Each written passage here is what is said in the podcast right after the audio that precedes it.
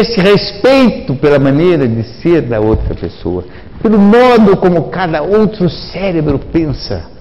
Ele subentende também uma ideia muito profunda e que também é extremamente útil na questão da comunicação, que é outro requisito básico para as pessoas poderem progredir até o seu limite, que é compreender que cada cérebro é único.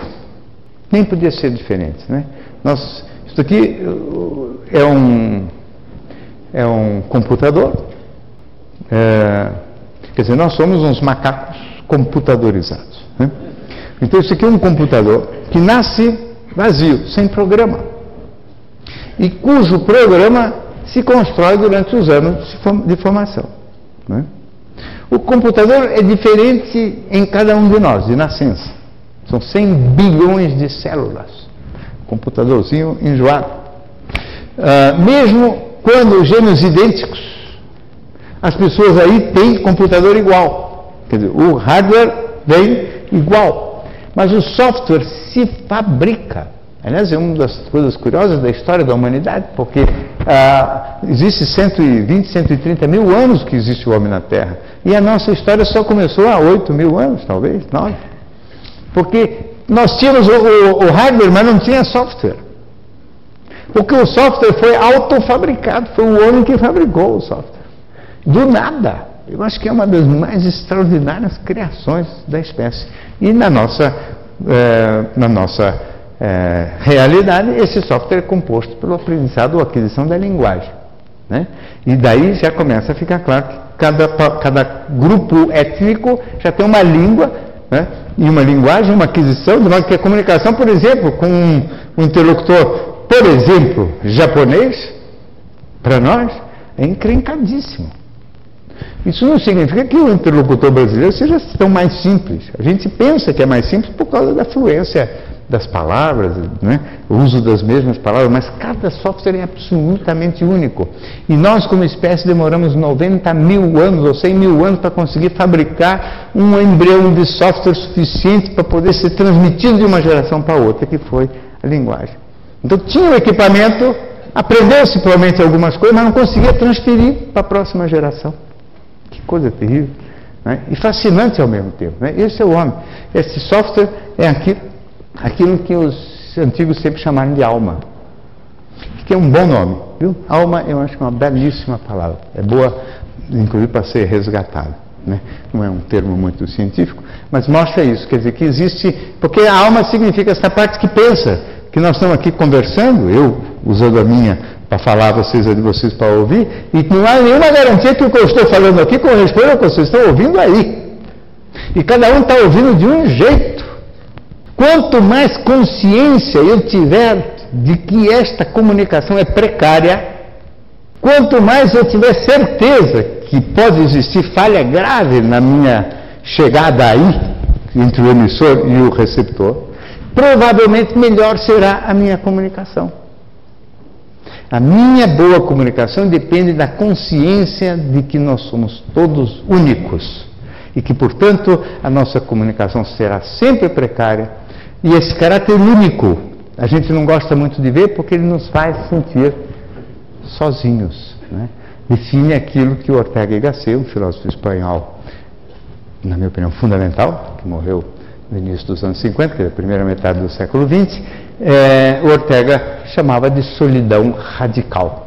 Solidão radical significa isso, quer dizer, por melhor que a gente queira se comunicar, tem um abismo, porque o software é único. E mesmo quando são gêmeos idênticos, crescidos no mesmo ambiente, com o mesmo hardware, o software é diferente. Eu já atendi vários eh, eh, gêmeos idênticos suficientemente diferentes para nem parecerem gêmeos. Um deles, por exemplo, que me vem à memória, era homossexual, o outro é heterossexual. Mesmo hardware, mesmo ambiente, mesmo contexto, e alguma pequena vírgula no software, um resolveu andar para cá, o outro para lá. É fantástico, né? E, portanto, a comunicação entre os humanos é precaríssima.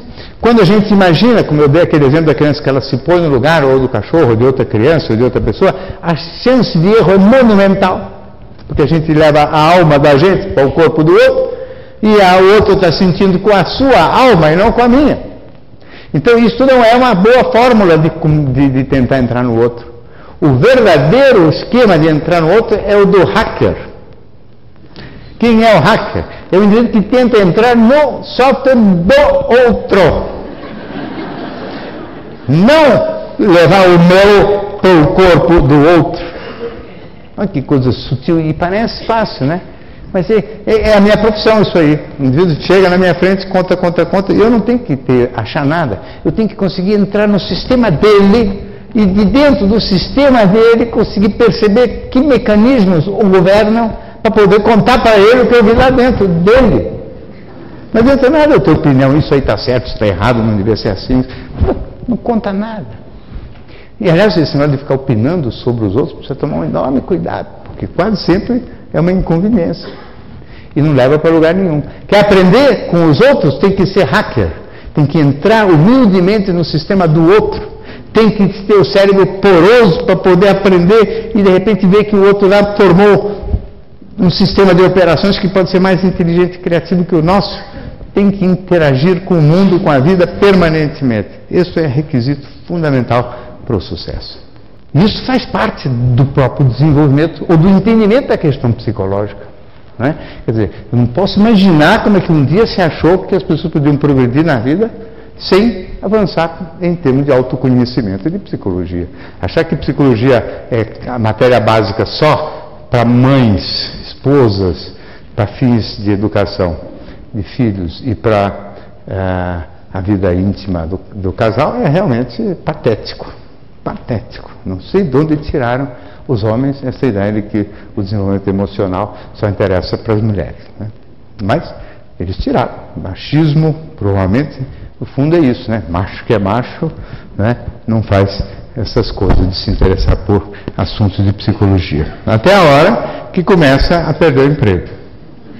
Esse cérebro poroso, ele, ele, ele obviamente encontra obstáculos que eu não vou conseguir falar, mas o Ortega mesmo, Ortega falava uh, de uma, de uma, da gente conseguir aprender a dissociar.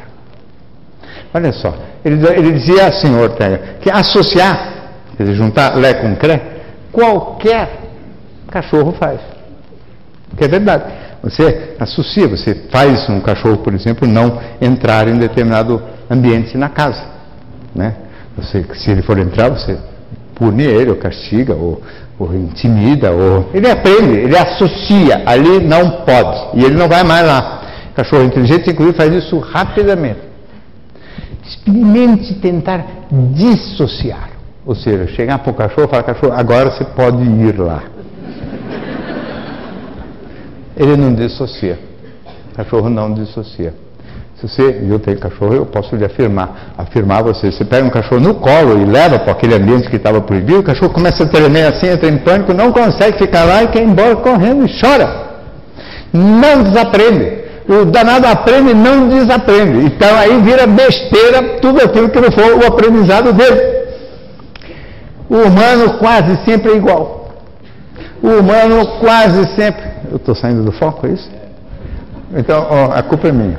O, o humano quase sempre é igual. É, ele não dissocia. Então, por exemplo, né, faz 25 anos que eu venho lutando contra a ideia de que sexo e amor não são a mesma coisa. São dois impulsos autônomos. Todo mundo ouve quando eu falo, aham, aham, concorda, e no fim sempre vem uma pergunta assim: e aí, quando a gente estava fazendo amor?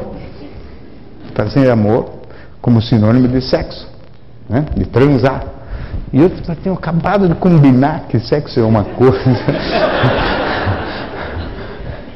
e amor é outra. Não tem jeito, pois que faz séculos que as pessoas se desenvolveram, né, que fazem parte do mesmo mecanismo, entendeu? E eu digo, amor não se faz, amor se sente. A gente faz sexo e sente amor. Não, a gente faz amor. Como é que vai fazer?